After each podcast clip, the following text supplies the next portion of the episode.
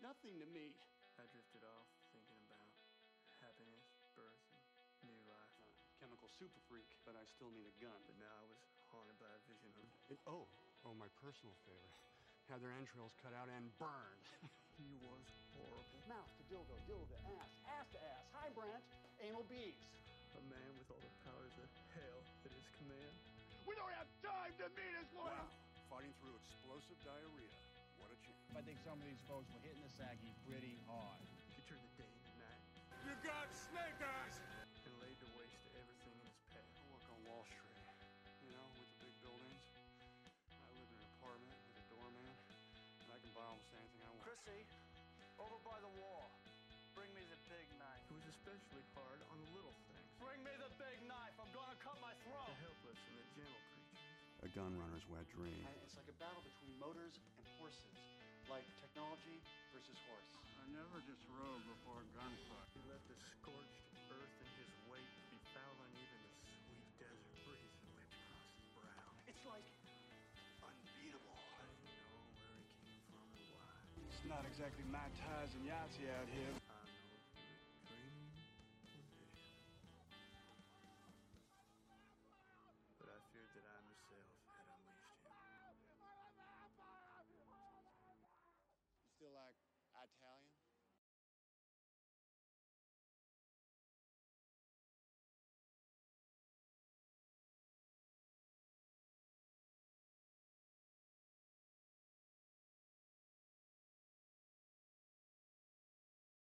I am recording. Three, two, one, three, five. Welcome back to the unbearable weight of Nicolas Cage and other podcasts. I'm Luke, I'm Devin. And I'm Abby. And this week we've got Abby's birthday choice, a movie Abby picked specifically. I mean, I we'll see if by the end of this I just believe I was conned into this by Devin. But we are watching Snake Eyes. Mm-hmm. So, I know very little except it looks like Nicolas Cage wears like a snakeskin suit. Fun fact we will be watching two films in a row with Nicolas Cage wearing a snakeskin suit. Ugh. Ugh. Ugh. Ugh. From Wild at Heart, he has his great snakeskin jacket. Oof. Also, fun fact or important announcement we are going to be wrapping this show up after two more episodes, not including this one, because vaccinations are happening and we wish to return to the outside world as we did in the before times, but still wearing masks and socially distancing because a lot of dum dums out there. Especially in Ohio. Mm-hmm.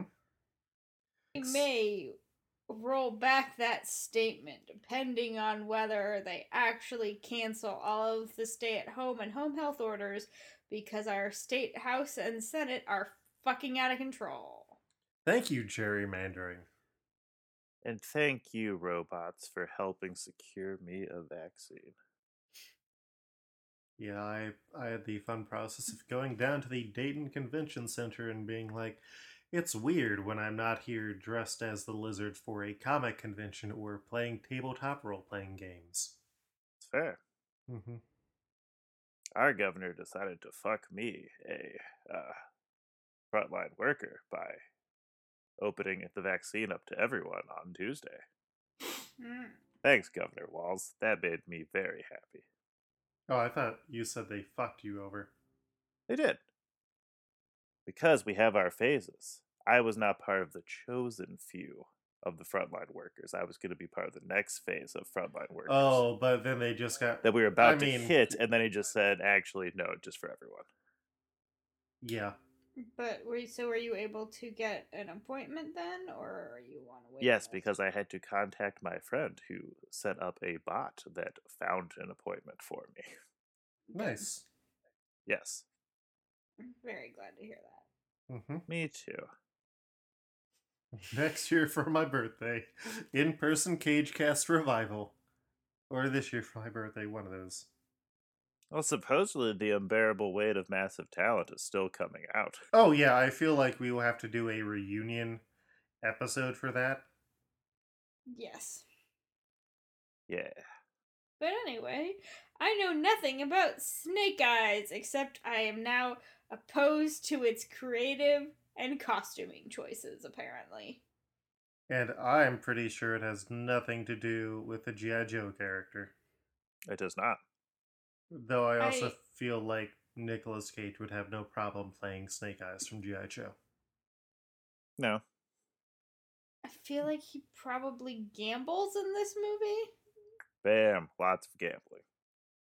Either potentially very poorly or very well. Maybe a mix.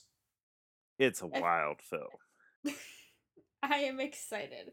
Question Yes, Abby. Is this a gambling movie that involves any sort of heist so that it contractually is obligated to use a little less conversation by Elvis Presley at some point? Uh, there's no Elvis Presley ish stuff in this one. It is also not a heist movie. Hmm. That's a shame. There will be lots of Elvis Presley next week. Or, yeah, next week. For you will get to hear Nicolas Cage sing not one, but two Elvis Presley songs. Oh, dear God. To love of his life, Laura Dern. Is this also going to be a Molly's Game type situation No, where it's based on. Okay. Did you watch Molly's Game? I did. It was fine. Okay. Yeah, uh, that was back when I just was like, oh, I'm going to watch three or four movies today in the theater. I think I watched. I did that- really enjoy Michael Cera. Yeah, I I do think I had watched that one the same day that I saw the James Franco and uh I'm blanking on his name. Uh Breaking Bad. Dave Franco? No, the one with uh Hal slash Walter White. Breaking Bad? No, the the movie that he was in with James Franco, where James Franco was. Oh, yeah, yeah, yeah. Why him? Yeah, yeah, that was a weird movie. The audience enjoyed got him. the audience got very upset when it's like, oh, we're a Michigan based business, and the people are just like, boo. Christ, Mm. Ohio. Yeah. The ultimate point of that movie was you should convert your failing paper company to make Meth. high end Japanese toilets. Meth, meth, meth, meth, High end Japanese toilets. meth. Hell yeah. What are high end Japanese toilets if not just meth? Persisting. Anyway, Snake Eyes. Devin, who else stars in this film? Uh, Mr. Cage does. Gary Sinise does. The Sinise. Oh a young Carla God, Gugino. I'm excited. A young Carla Regina. no, Gugino. The mom from Spy Kids. Oh, okay. Or to Luke, uh, Silk Spectre, the older one. Ah. Luis Guzman? Oh, love the Goose. goose. Goose. I think this may be Abby's first movie she has seen with Luis Guzman. Yes. Interesting. Mhm. I when Only because he's a- in like everything.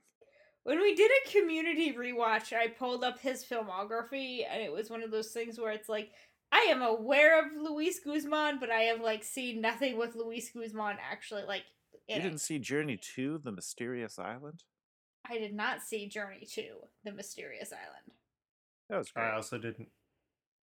You should. Everyone should. Not quite as mm. good as Journey to the Center of the Earth with Brendan Fraser, but Well, yeah, you gotta love that beef rage.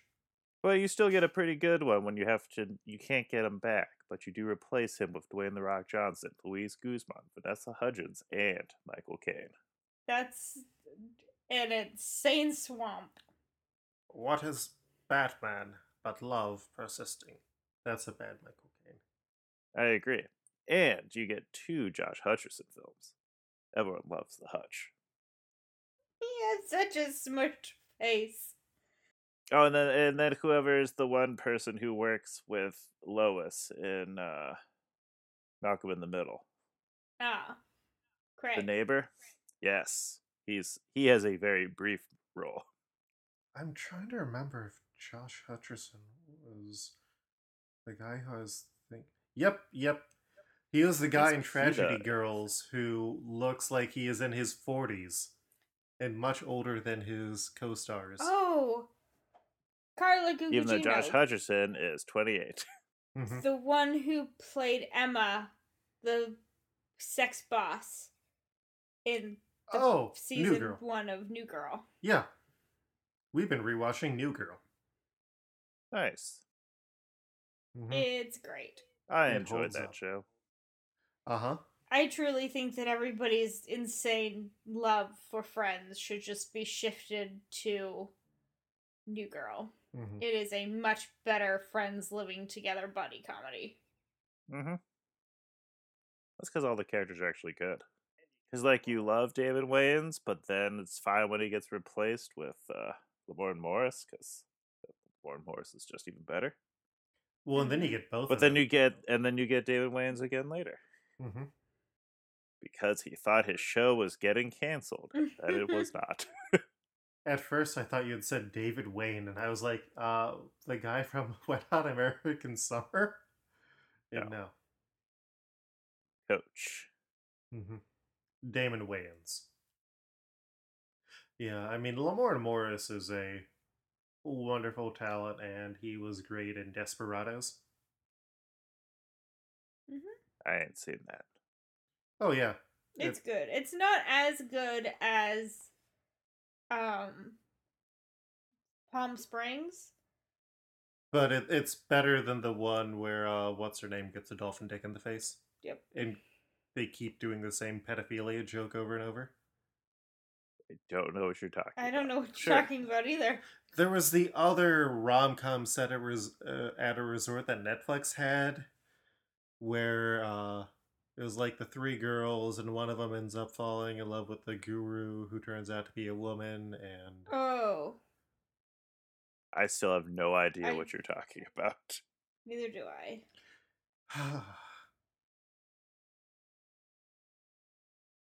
I think that was Desperados. no. Uh, I am blanking on. Uh, Anyway, yeah, keep net snake eyes. Okay, so Directed Devin by is- crazy man Brian De Palma. Why is Brian De Palma a crazy man? Mostly because of just how insanely good all of his films are, and what a strangely wide array of, of filmography that man has. And he loves his tracking shots. I love a good tracking shot. Oh, yep. Nope. I was thinking of Desperados. I just totally forgot that that was also the movie that had. uh Yeah, somehow my mind split that into two separate movies because Nasim Pedrad and Lamorne Morris, that whole stuff is great, but the point where she repeatedly accidentally gets naked or flashes the young child, Mm. not so great. And also, she gets a dolphin dick in the face. So I can't tell is Desperados great or terrible because now it seems like both. It's got Lamorne Morris in it, so you get a lot of Lamorne Morris who I mean, and Lamorne Morris and you and Nasim Pedrad do have very good chemistry together. they do. I am reading an Insider.com article that ranks all of Netflix's original rom coms, and they do rank Desperados below A Christmas Prince 2, The Royal Baby. And Lamorne Morris was also in Bloodshot last year, where he had a British accent. Yeah, that was weird. It was. Speaking of Netflix rom coms, is everyone else jazz? They announced we're getting the third in the Princess Switch films. I am very excited about that. Is that the one where they're adding in a third princess? No, that was the second. Probably. And actually, yeah, no, because yeah, the yeah the second one they added the third person. in, which Yeah, means there we're was a get blonde four. Vanessa Hudgens in the second one. So, are we going to have like four, or is there going to be a a, a twin of the prince this time? I'm just hoping there's a full on just like country of nothing but Vanessa Hudgens. Vanessa Hudgens says.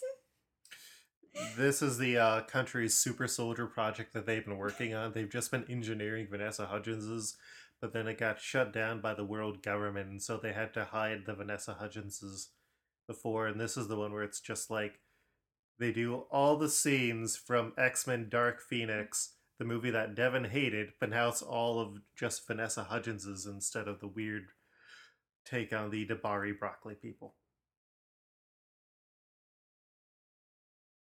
Sure. This insider article also ranked Desperados below Love Guaranteed, Oof. which was a movie that starred Rachael Leigh Cook and Damon Wayans Jr. and we got 20 minutes into that and we're like no this is too formulaic and not in a good way Mm-hmm. Anyway, The Snake best Eyes. of the Netflix rom coms is still, in my opinion, uh, what's of Glen Powell? Yeah, and Zoey Deutch and uh, Lucy Liu. I have no idea. So was she has to get her bosses, or they're trying to get their bosses together so that. Oh, get- yes, that one is great. set it up Yes. yeah, that's it. Set It Up was very good. Also, The Taye Diggs, I think he's the other boss. yeah. wow so it's a romantic horrible bosses of the bosses Kind of. No, because the Because they- bosses are just, Clueless. and they Mhm. need Like, to get laid. That's basically like the entire the- point. If these workaholics fall in love, then they won't be so demanding of their assistance. Mm-hmm. Not necessarily they're terrible. okay I think a another wonderful entry into the Netflix rom com pantheon is definitely always be my maybe. Oh, that one's also great. mm-hmm.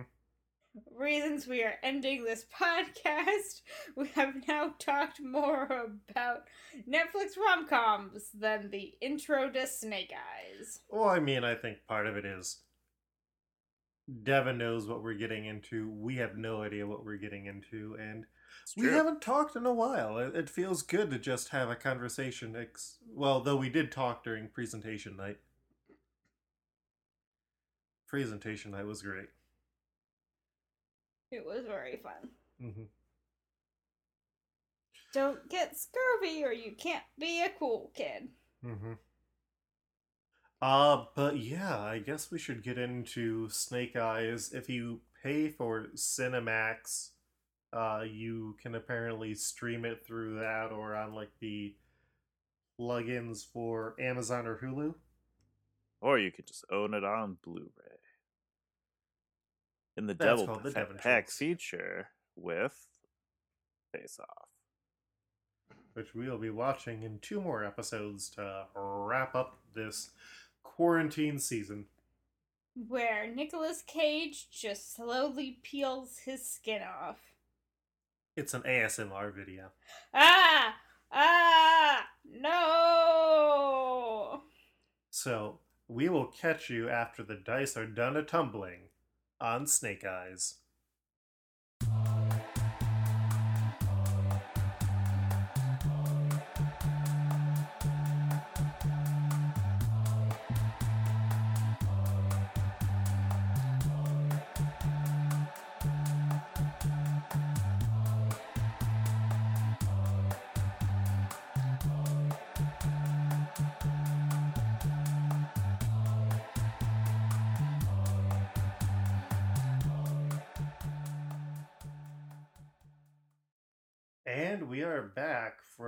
Snake Eyes, and that was not what I expected it to be. I thought this was going to be more about Nicolas Cage being a casino gambler. Yep, that is what I was also expecting.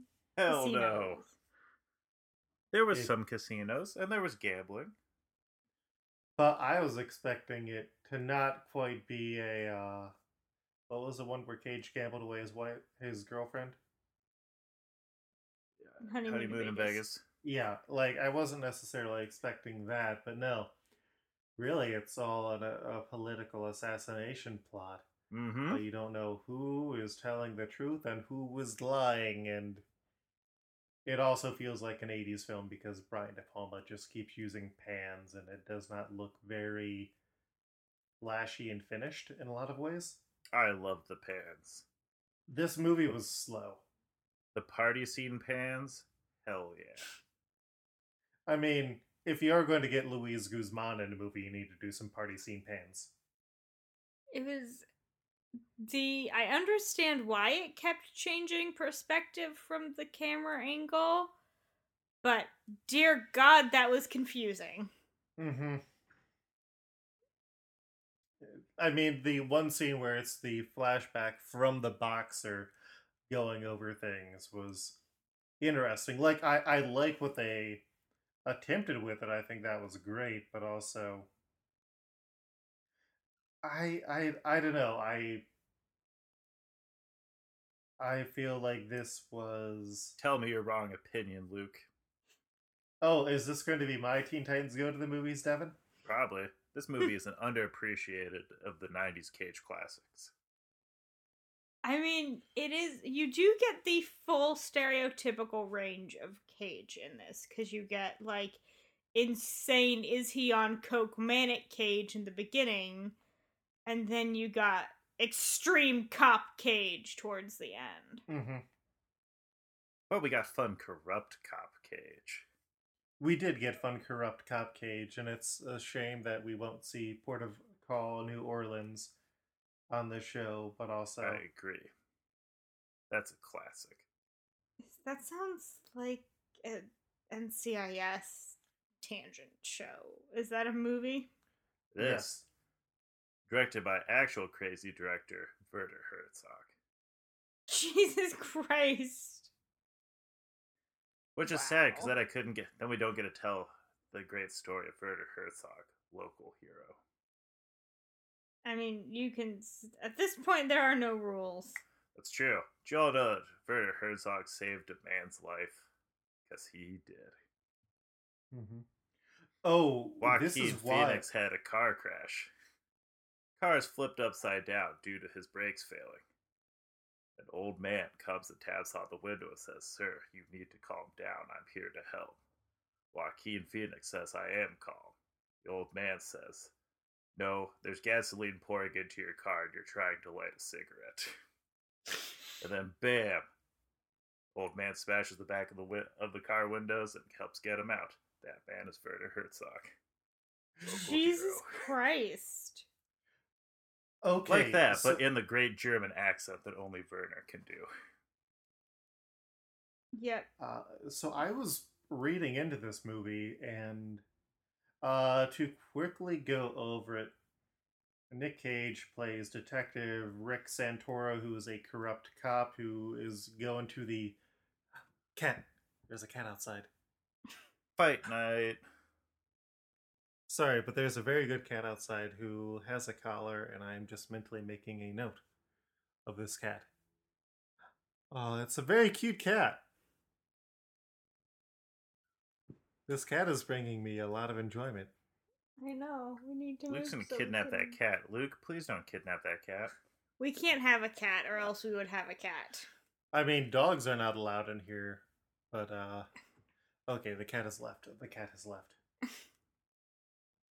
uh, anyways, so Nicolas Cage is playing corrupt cop detective Rick Santoro, who has gone to the big old fight night because his buddy, Commander Kevin Dunn, played by Gary Sinise, not to be confused by actor Kevin Dunn, who is also in this movie, has invited him. Apparently, according to the IMDb, Kevin Dunn, the actor, accidentally stole Kevin Dunn character actor's Gary Sinise's room, and they had to move him out of the special room that he had.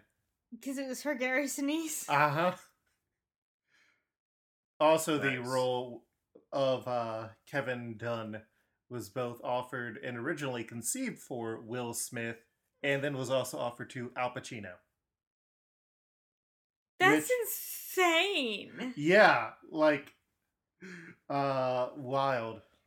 So anyways, while the uh big fight is going down, uh Rick notices that Lincoln Tyler who is uh someone who went to Cage's high school uh and he's the favorite. He yeah, is the heavyweight champ.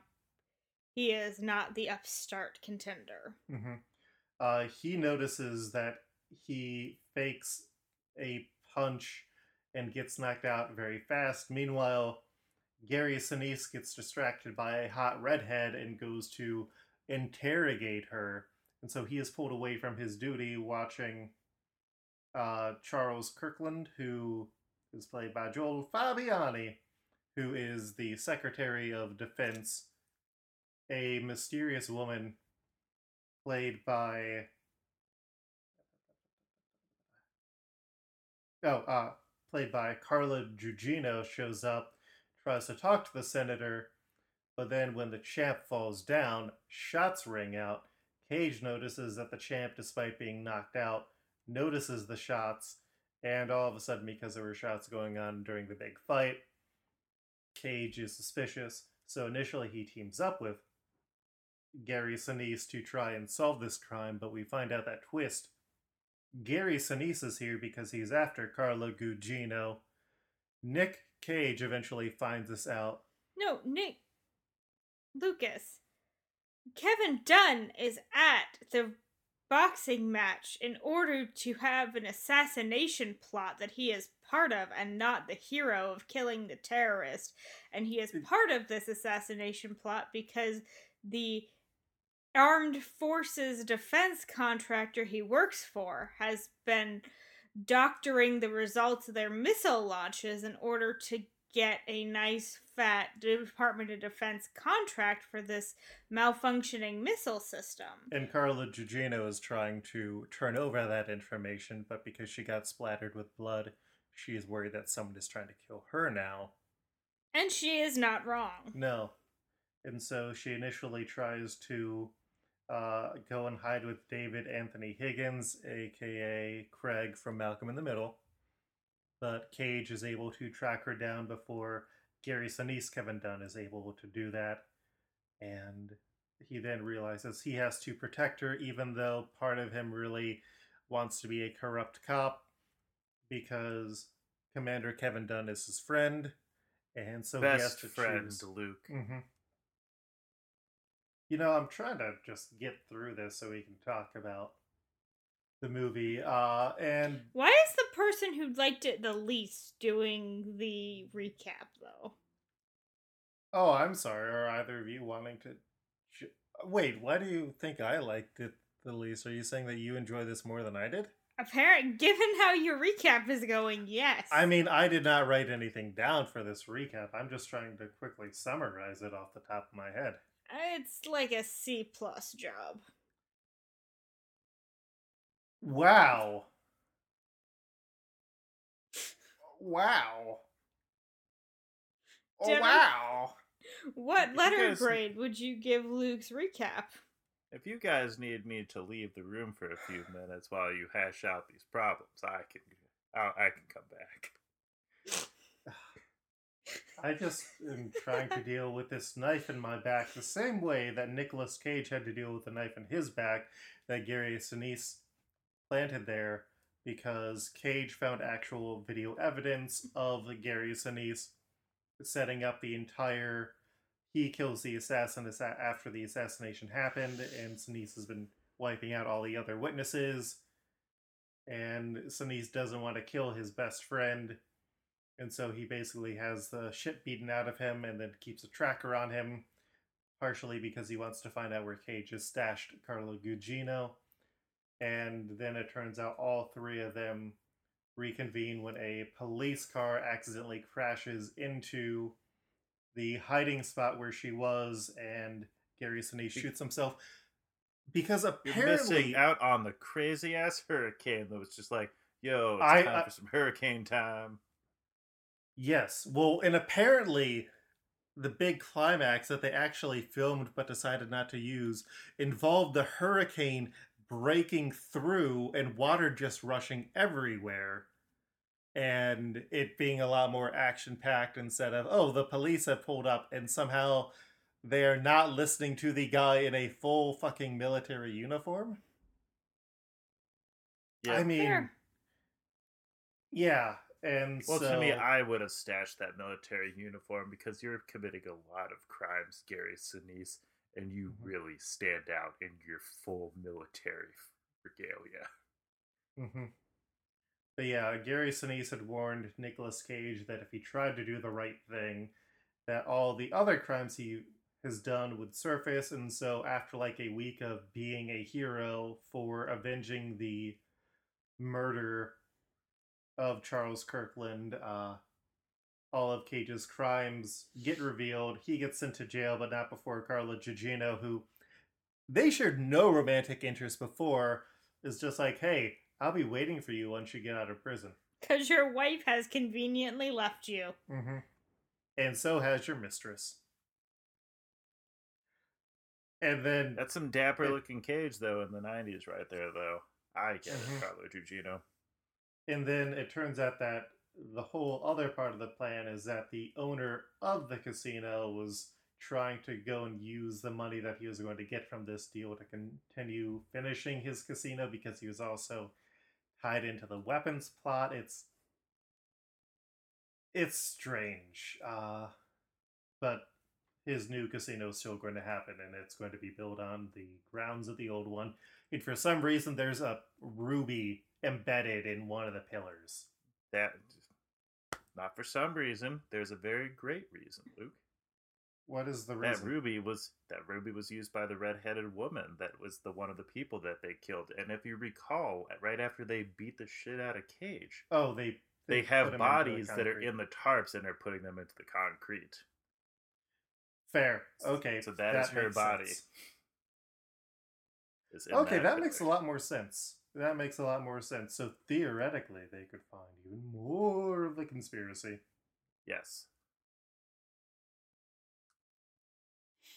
Yeah, I mean, it does not feel like a 90s or, or it feels like it's shot by in a very 1980s way but also because of the fact that the US military is actively evil I think that also has a hand in it feeling a lot older than it actually is because this movie could have not been made after 9/11 Oh, 100%. I was talking about my Mhm. roommate as we were watching this, which is like, please, this came out post 9 11. Gary Sinise wouldn't have had to do anything. W had been throwing so much fucking money at him to make whatever type of weapon system he wanted. Wait, did your You roommate want- watch with you you, this morning? Yeah, he woke up for part of it. Uh, okay. You want lasers that are probably going to like attract some sort of cats that'll kill people? You got it, Gary Sinise. I'll give you that money. Fair enough. also, you think that Nicolas Cage would have been ratted out in a post 9 11 world? Hell no. They would have su- suppressed all of that information. That's accurate and fair. We were joking Yeah, when he was I- talking about how he thought that he was going to drown, which was like, if that were the case, hero pipe drowns corrupt cop. Hurricane given It Presidential was- Medal of Freedom. it was just a tropical storm, Devin. That weather girl thought that it might become a No, hurricane. no, it was an actual hurricane. They just didn't want to get in trouble for making people leave because a hurricane is a lot more. Uh, Because it was the last night of the casino Mhm. or of the arena before they ripped it down and built a casino. Yeah. Yeah, I was definitely also expecting way more casino gambling. It was sports betting. That's what we were into. It was lots of sports betting on that all, of the money. people. Legit. And then there's blood money. Then there's literal blood money. the mhm. literal blood money was great. We're all about that symbolism here. So, Uh, what would you say is your high point of the movie and your low point of the movie? Said Luke, trying to put in something new that he picked up from other podcasts that he has been on three episodes before the show was effectively over. Ah, I think the high point of the movie was just Cage's bloody face informing Gary Sinise that he had snake eyes. sometimes Yeah, first off, we got can- we got it twice. We got the title twice in Mhm. this film. We and then they also say Snake Eyes in the movie that played over the end. Yes. the music, Mhm. which was obviously a song about Las Vegas that Mhm. they just used for Jersey City. But Or is a Atlantic banger of a song, so The credit scene was just wild. Yeah, but that's where they reveal that. This new casino's built on crimes. We built this city. I think the low point was the random romance they tried to shove into it in the last two minutes of the film. Mm-hmm. Because that was really unnecessary. Like, she could have just come and seen him and said, Hey, thanks for saving my life. Good luck in prison. They didn't need to kiss. Uh, so the high point for me is I did like how they were showing the view from Carla Gugino, who lost her glasses, and the way that, like, I think if I watched this again, I'd pick up on a lot more of what they were doing and would appreciate on some of it more because everything she sees is blurry. As someone who was extremely blind, I also appreciated that. hmm Now you understand why sometimes I call you and make me find my, my glasses for me. Yeah. So is that blurry? Oh, I'm more blind than that. Fair enough. Uh, and the yes, there are tiny children outside. No, I thought that was a cat. Sorry, what No. was the low point, Luke? The low point is that kid's '90s ass fucking haircut outside. Uh, no, the uh the low point for me might have been I think there could have been some spots that might have been tightened up or I feel like they were given too much importance in some ways at the beginning, so it was a bit overwhelming. Because if you're going to set up clues, I think it might be more effective to not focus on as many things but still have them existing as opposed to trying to focus on every detail. And then when you go back and show them again, it becomes more visible. Devin, what are your high point and low point? Uh, my high point for the entire film is I love Manic Cage at the beginning. Mhm. Also, for me, high point is Gary Sinise, treasure of an actor who is not in enough things. My Mhm. brain really struggled with evil Gary Sinise because I have seen all of CSI New York. There. And I- Oh, I yeah, just- I forgot that he's in that. that is the only thing I know Gary Sinise from.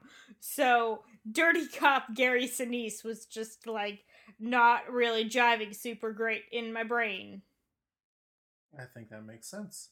She got all the fun pointing with Cage, with all the yelling. He's the fucking king of this city. Hell yeah, he's gonna be mayor. God, Uh, I look- loved the sight of him holding up that plaque Mhm. was also a high point. Just a lot of uh it could happen to you energy. Yeah. I mean, that's pretty intro much- bit to him too. When he's like, "Hey, look at me, I'm on TV." Yeah. uh we abby looked at me and was like you should cut out a quote from that for uh the song Hundred percent. Mm-hmm. Uh, low point for me is when the boxer is regaling his tale. That to me does stretch on a little bit too far. Mm-hmm. Mm-hmm. oh That, that's I that's the also- bit where I think a little bit could just be chopped out. Also, he switches Yeah. sides. It's just like boxer who might be in trouble for throwing a fight decides that now political assassination is okay. mm-hmm.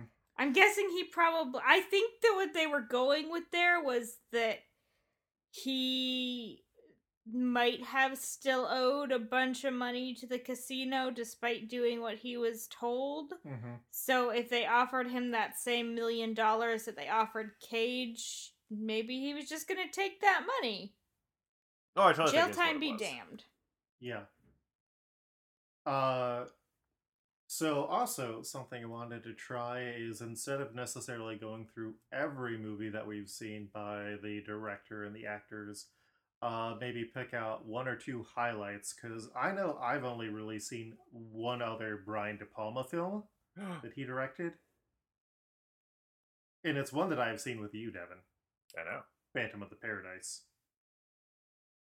I quickly it- bought that film on Blu-ray when Disney bought Fox because I was afraid it might go in the vault. Yeah. I and mean, it's not it is a shame. anywhere. It is a shame that Fox does not just have a bunch of movies streaming on Disney because they're trying to make it family friendly for the most part. Yeah. But I feel like other countries are getting that star, and here they're just like, mm, nope, you have Hulu. Mm-hmm. That's bullshit. But I want we're that not damn nec- star. What? So yeah, it's bullshit. I want that damn star. Yeah, exactly. Because it's not like they're putting everything on Hulu that they're putting on Star, and it sucks. Mm-hmm. Uh, so, have you seen any other Brian De Palma films, or Devin? What are some of your other favorite Brian De Palma films? You haven't seen Mission Impossible?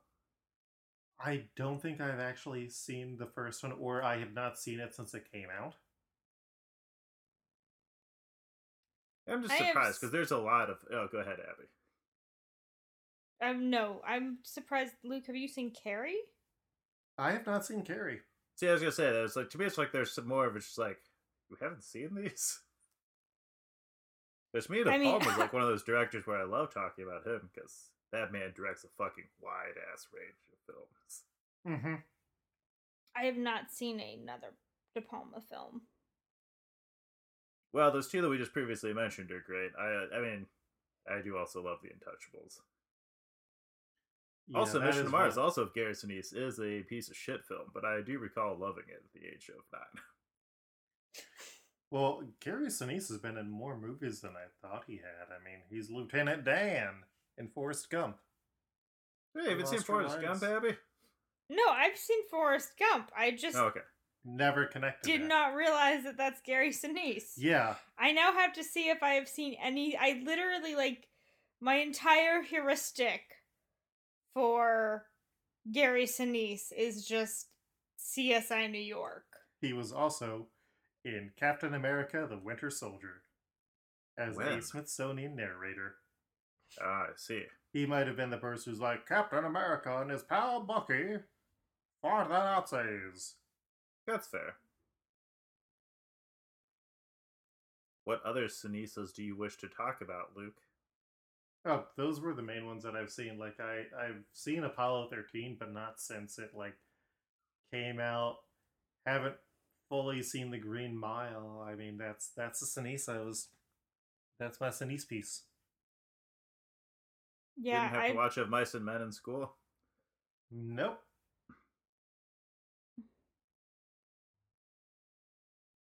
What about I you, apparently have Abby? seen Did Winter you watch of Mice and Men in school? I did not. Oh man, Grandview did not do of Mice and Men. That was skipped in the curriculum. that's fair.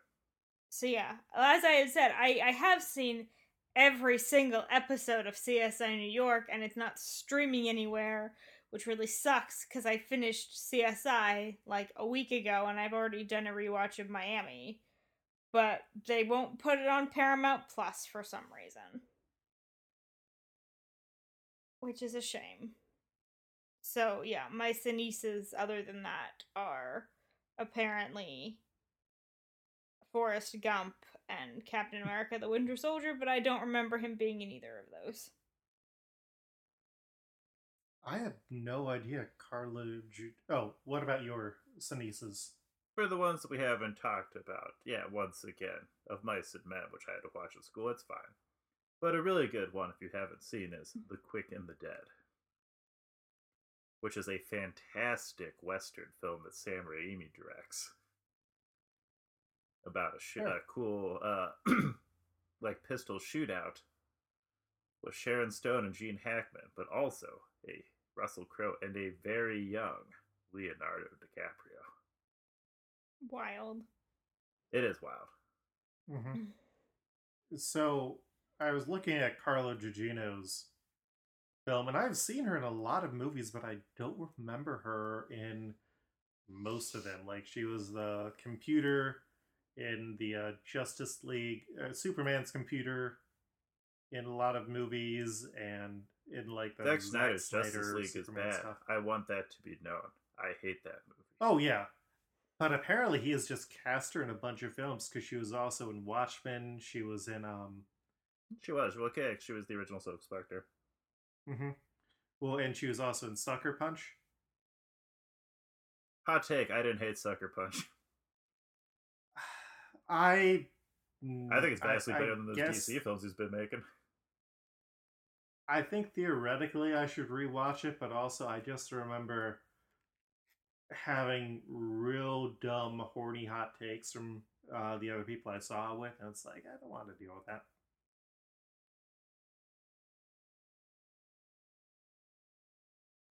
But uh, what what is your Carla Gugino uh, films, Devin? Well, obviously, Spy Kids, Mm-hmm. the hottest of all of them. Spy Kids One, Spy Kids Two, Spy Kids 3D. Do you When think Elijah she's gonna Wood come shows back up? for the re? I don't know. I'm sorry. Elijah Wood is in Spy Kids 3D. Mm-hmm. I do not recall this. He shows up as the person who's supposed to be the one to quickly save the day, but then gets killed in like two seconds. Beautiful. Oh no, sorry. I was gonna ask you if you think that Carla Gugino is gonna be in the reboot, but I confused Spy Kids with Shark Boy and Lava Girl for a second. Well, no, Spy Kids Yep. is also getting a reboot.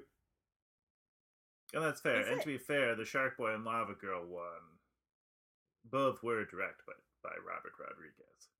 Mm-hmm. And also, she's not super in it a ton, but she is the mom in San Andreas, which I thought was fun.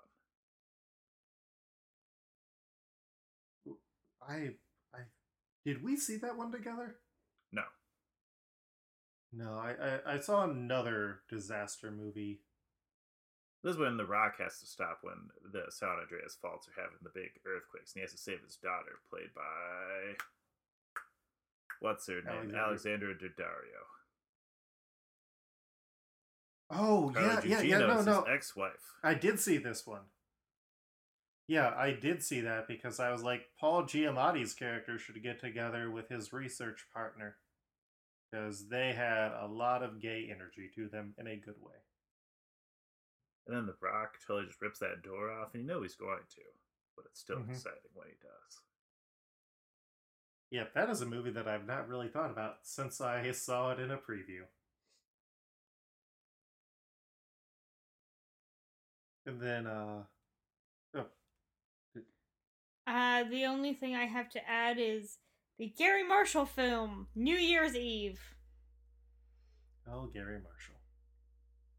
Is that a highlight that we're trying to go for, or just a movie that you see? I mean, I enjoy the terrible Gary Marshall ensemble films. Mm-hmm. Well, and my goal with doing it this way is so it's not just listing off of all the movies and it, it does not sound. The thing about the Gary Marshall ensemble films is how incredibly horny they all end up being. Because they're all pretty much about people just trying to fuck. Or find someone to fuck. Or find someone to fuck for the rest of their lives. This is a family show, Abby. I Like agree. it is. Yeah, I. It is Jeff doesn't want to hear that language. I know. Sorry, Jeff. Abby Uh, will be spoken is- to before next week's episode. Haha. Ten demerits. you have done swears to the man who plays Hello Terrain. Oh, Oh, um, But yeah, so I would argue that New Year's Eve is a highlight because the Gary Marshall trilogy of films that is Valentine's Day, New Year's Eve, and Mother's Day is a wonderful little terrible gem. I only saw New Year's Eve. Yep. Uh, I have not seen Joel Fabiani in anything else that's notable as far as I can tell. He does a lot of TV parts. Oh, I haven't looked. I was gonna say for movie wise, yeah, this is the only film. hmm I am unfamiliar with this man from Watsonville, California. I am also unfamiliar. But uh, yeah, I'm not entirely sure who set up this Wikipedia order entry because he also is literally just in like two scenes and then he did. I mean, to be fair, Yeah. there's not a whole lot of major characters other than your main three. Yeah. It's mostly just those three people running around, Yeah, either trying to dude who shoot each other or not get shot. Mhm. Yeah, or the dude who runs I mean- the film projection booth who keeps having film. Which is just like, Yeah. Sarah, you had that eye camera that could have clearly seen the shooter. That should have been the first thing that you led with. Not, enough. oh yeah, Well- this dude might have faked a punch. Well, is there anyone else who we really wanted to talk about? No, Mr. Guzman. Oh yeah. Oh, Well, and John Heard Can't is live also good in this. John Heard. Can't leave good old Louise on the. John Heard was the dad in the Home Alone movies, yep. and also a lot of other things. But yeah, no, we we should talk about the Goose because I mean, he is wonderful in. uh Fuck, I am blanking on the name, and I'm just gonna Boogie Nights. Boogie Nights. Everyone loves him in Boogie Nights, and he's great in Community and Magnolia. He is great at all of those. hmm The weird crossover line between uh, uh, Paul Thomas Anderson and Adam Sandler. Yes. I also loved The Goose in such great films such as Waiting. You seen that one, Luke? I've seen clips of it because it was one of those movies that Comedy Central showed for a while. That they did. Lots of Comedy Central play. And also him in all of such beloved Adam Sandler films as Anger Management, The Do Over, and the very strange and weird Sandy Wexler.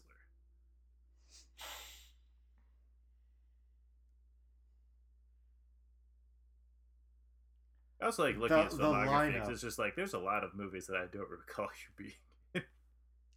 Yeah, like I did not remember him being in Yes Man. I remember him being in School for Scoundrels. I never saw School for Scoundrels. That was good. Oh, he's also really great in The Last Stand with Arnold Schwarzenegger, his first career comeback film post beating the governor. Uh, he was also apparently in the movie version of Lemony Snicket's A Series of Unfortunate Events, which I did not remember. He's one of uh, Jim Carrey's henchmen. Yeah. I loved Series of Fortunate Events when that movie came out. Yeah, but I, I think the Netflix show is much better. I actually just I could not finish it Oh, because as I was watching it, it's just like, oh, every episode's the fucking same. I mean that's that's the way the book series works. One hundred percent. But I was also like ten when I read the books. Where now me, adult, watching the show, it's just like, oh, it's it's just it's just the same. It is not Fair. a binge I watch mean, show. I- That for me was my problem. Because that was when like it really started hitting. It's just like it's just oh, it's it's the same. I mean, I had no problem binging it because I do like a formulaic TV show every now and then. I don't. But you could be watching CSI New York. Oh my god, I hate those shows so much. CSI, Law and Order, all of them. It's like no. My dad watches them. And every time I see I what's his name, as a you con- play from Wet Hot American Summer. It's like, no, sir, please, you so much better. Yes, Abby, go on. Tell me about how you love it. I well, I was just gonna say like I'm pretty sure as a white lady I am like contractually obligated to watch every CSI or every yes every CSI, but like also like every formulaic bullshit CBS police procedural. Hundred percent. I don't think you're allowed to watch it until you hit like about fifty, but that's when you start to get into NCIS if you don't already. Bec- because I've learned that NCIS in the past year. Well, unfortunately, then it sounds like you are now 50 years old because that's the one that I've noticed that, yeah, it's usually the older white ladies who are watching. Because people are horny for Mark Harmon. 100%. Because, like, my 102 year old grandma, she doesn't watch CSI, but she does watch NCIS. it's okay, Devin. I've been 50 for about the past 15 years. that's good. Mm-hmm. And then it has, what's his name, in one of the spin offs, and I always think they're the same man, but I get confused. Yes, I pull know exactly who you're talking about. I can't think of his name. You're thinking of NCIS New Orleans, though. Yes. Yes. Yes. He was one of the starship captains in one of the Star Treks. Yes. What is his name? it's gonna bother. I want to say Scott Baio, Baio Oh, but Scott I. Bakula? Yeah. Oh yeah, Scott Dracula. Yeah, yeah.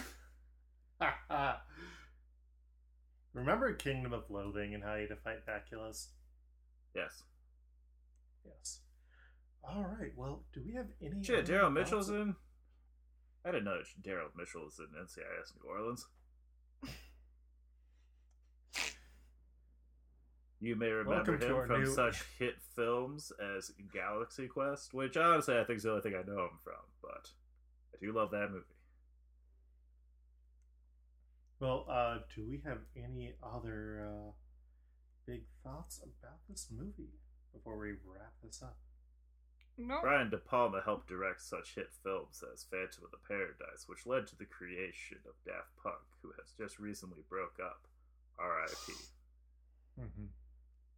But to be fair, should we have been surprised? No, they had not put out a fucking album in eight goddamn years. Has it really been that long?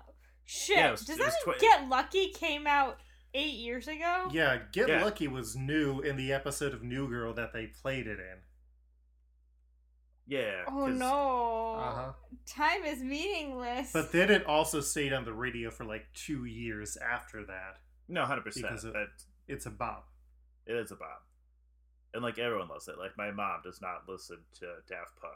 She fucking loves Get Lucky. It is her ringtone. I mean, hot take, but a lot of their songs are just too long, and they are not the type of music that I want to listen to. That's fair. How many times do you need to say around the world? We get it. Technologic is also an extreme bop. Mm-hmm. And what's the song where it's like, one more time? I believe that's a song one more time. And then Harder, Better, Faster, Stronger is a great song, which then led to the great Mhm. collaboration before he became super crazy and then Enemy of the People with Kanye West. Oh my god. So there's an episode of New Girl that centers on the fact that Schmidt wants to become best friends with Kanye West because Kanye West is cool and like a good guy. And just, I was not expecting a joke about Kanye West to have aged so poorly in the uh, nine years since that episode of New Girl Mhm. aired. Mm-hmm. I mean, there's also a Cosby joke in there. But Oh, I mean that's great. When I, uh, it's one of my favorite Simpsons episode, but it's when Homer learns to become a better father with the uh, Assistance of Cosby. Uh, not with the assistance of Cosby, but it's when he's trying when Bart's building the soapbox derby racer, but he gets taken to an institute to learn how to become a better father, and he is given a book on fatherhood by Bill Cosby. mm-hmm. And Homer does mention about it, yeah, how he's like this beloved individual. It's like, whew, that one won't age well. Yeah, I mean, it's not as bad as the Michael Jackson episode that they've just stopped putting on DVDs and in collections. But yeah, it's up there. I don't think they should have removed that one. I think that was dumb. I they at least have logic for doing it, but also he's dead at this point, so it's not really like he's an active predatory threat who can use that. Also, everyone knew that for like the longest time. Yeah, yeah. Also, it's a great mean, It's also like if. You... Oh no, Which it is the- is like Lisa. part. It's your birthday. Yeah, like it's one of the great Bart and Lisa relationships. Yep. Time will come for all of us eventually. How did you feel about episode seven hundred of The Simpsons, Devin? It was fine. Join us next week for Wild at Heart, which is not streaming anywhere. Yeah, that's why It Devin ne- got me a DVD player and a DVD copy.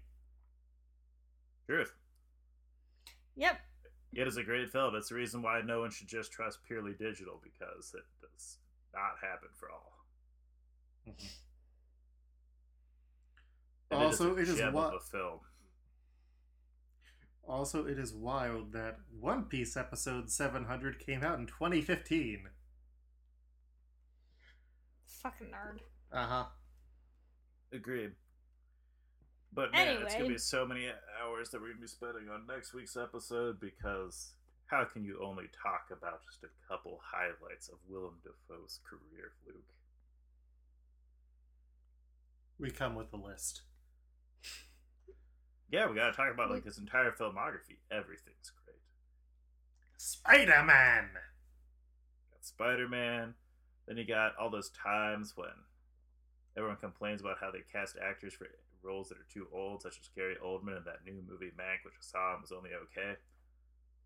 But no one bats an eye when Willem Dafoe is cast as Vincent Van Gogh, who died at the age of 38, despite the fact that Willem Dafoe was like 64. Christ. I mean, Dafoe transforms, though. he does, no, and, and he was great in it. But that is next week. Mm-hmm. And Laura Dern. So- Everyone loves Laura Dern. Mm-hmm. Abby loves Laura Dern, right, Abby? Mm-hmm. Does Abby know who Laura Dern is? I mean, I know what Laura Dern's face looked like, and I know I've seen her in some things. I cannot recall anything off the top of my head, but we will talk about that more next week. Mm-hmm. But, Devin, if you want people to send you what films with Laura Dern they think Abby has seen on Twitter, where can they find you? Uh, you can give me your hypotheses on Laura Dern films that Abby may or may not have seen at Freddo Fett. That's F R E D D O F E T T. And Abby, if people want to send you recommendations for Laura Dern films that they don't think you have seen and think you need to get on, where should they send those? I accidentally just typed Laura Derm. You can find me at Twitter at AdMomNominous. That's A B B N O M Y O U S. Luke, where can you be found? You can find me on Twitter at Koltreg, K O L T R E G, or at Lukeher, L U K E H E R R dot com. I was also recently on a episode of the Shonen Flop podcast where I got to talk about Mori King, which brought me a lot of delight in this broken, broken world. You should send Luke all of your conspiracy theories about why the past two seasons of The Simpsons haven't been that great. Just the past two? I mean, Fucking I fight don't you, want- Luke. Have you watched them? No, that's right. No. You haven't. I don't believe you have. Just shut up about things you don't understand. You don't understand me, Dad! Well, there's the what's it called? Oh, there was some piece of crap dude who was complaining, who was talking about Futurama and being like, "Look how great new Futurama was compared to new Simpsons." No, Which that like, you first. can't- But it's like you can't even compare the two. It's just like based off number of episode count. Do you know what episode of The Simpsons was the, was the same episode number as the last episode of Futurama altogether? Fucking Pin Pals episode. That episode is great. And the show would continue know- to be great for many years after that. I think Malcolm and Malcolm in the Middle had more stability. One Piece has more stability. Uh, the Uh. wild thing that got to me is on one of the discords I was on, like a kid who is twenty has talked about watching all of Family Guy as like a option they have chosen in starting in like season six. It's like Why? why, would you do one- that with your life? Agree, because actually, I will. Season one is actually not the worst. No, they But then a skipped the first Yeah, yeah. the first eight seasons. Yeah, that's stupid. Because I actually, I actually think the first season's actually pretty good, but it goes Mhm. quickly downhill. Oh yeah, like especially after the reboot point where I think a lot of the original writers left and never returned. Mm-hmm. But American Dad generally fucks because they just are always on the precipice of being ended as a show and just stopped caring for the most part because it's a money mill. Oh. See, not into that one either. Hashtag fucks F McFarlane. Fair enough. I mean, that's that's a good opinion. Yeah, and I mean at least that Because I find Ro- I find I find Roger insufferable. fair. Uh, anyway, It makes me sad every time Patrick Stewart appears on it. I mean, get him that money. He's got that But, Picard uh, money. Now he has that Picard money. Before that, he had his yeah. X Men money. I guess. But he seems like a man who has very fancy taste. Probably. Why, those lobster co- those lobster costumes that he bought aren't going to pay for themselves. Mhm. Uh, but yeah, we will actually be back next week for Devin's birthday pick of Wild at Heart. Yeah. And then two or three weeks after that, we'll do our wrap up of our COVID season of the show with Face Off. Two weeks. I get to go to a movie theater. That'll be exciting. I'm glad. I rented movie it out for my see? I rented out for my birthday. I'll be watching Beverly Hills Cop.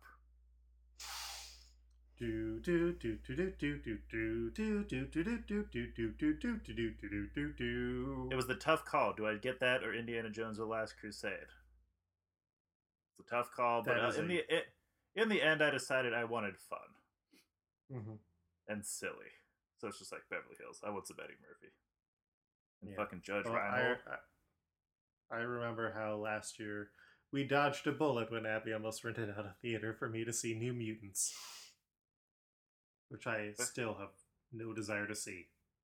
That's fine. That's fine. Yeah, but I mean, have you seen that trailer for the Suicide Squad? No. Looks good. Anyways, It's, it's James See you Gunn, next so week. it's probably going to be good. see you next episode. Peace. Devin, Peace. have a wonderful rest of your Saturday. Thank you as well. Catch you on the flip mode.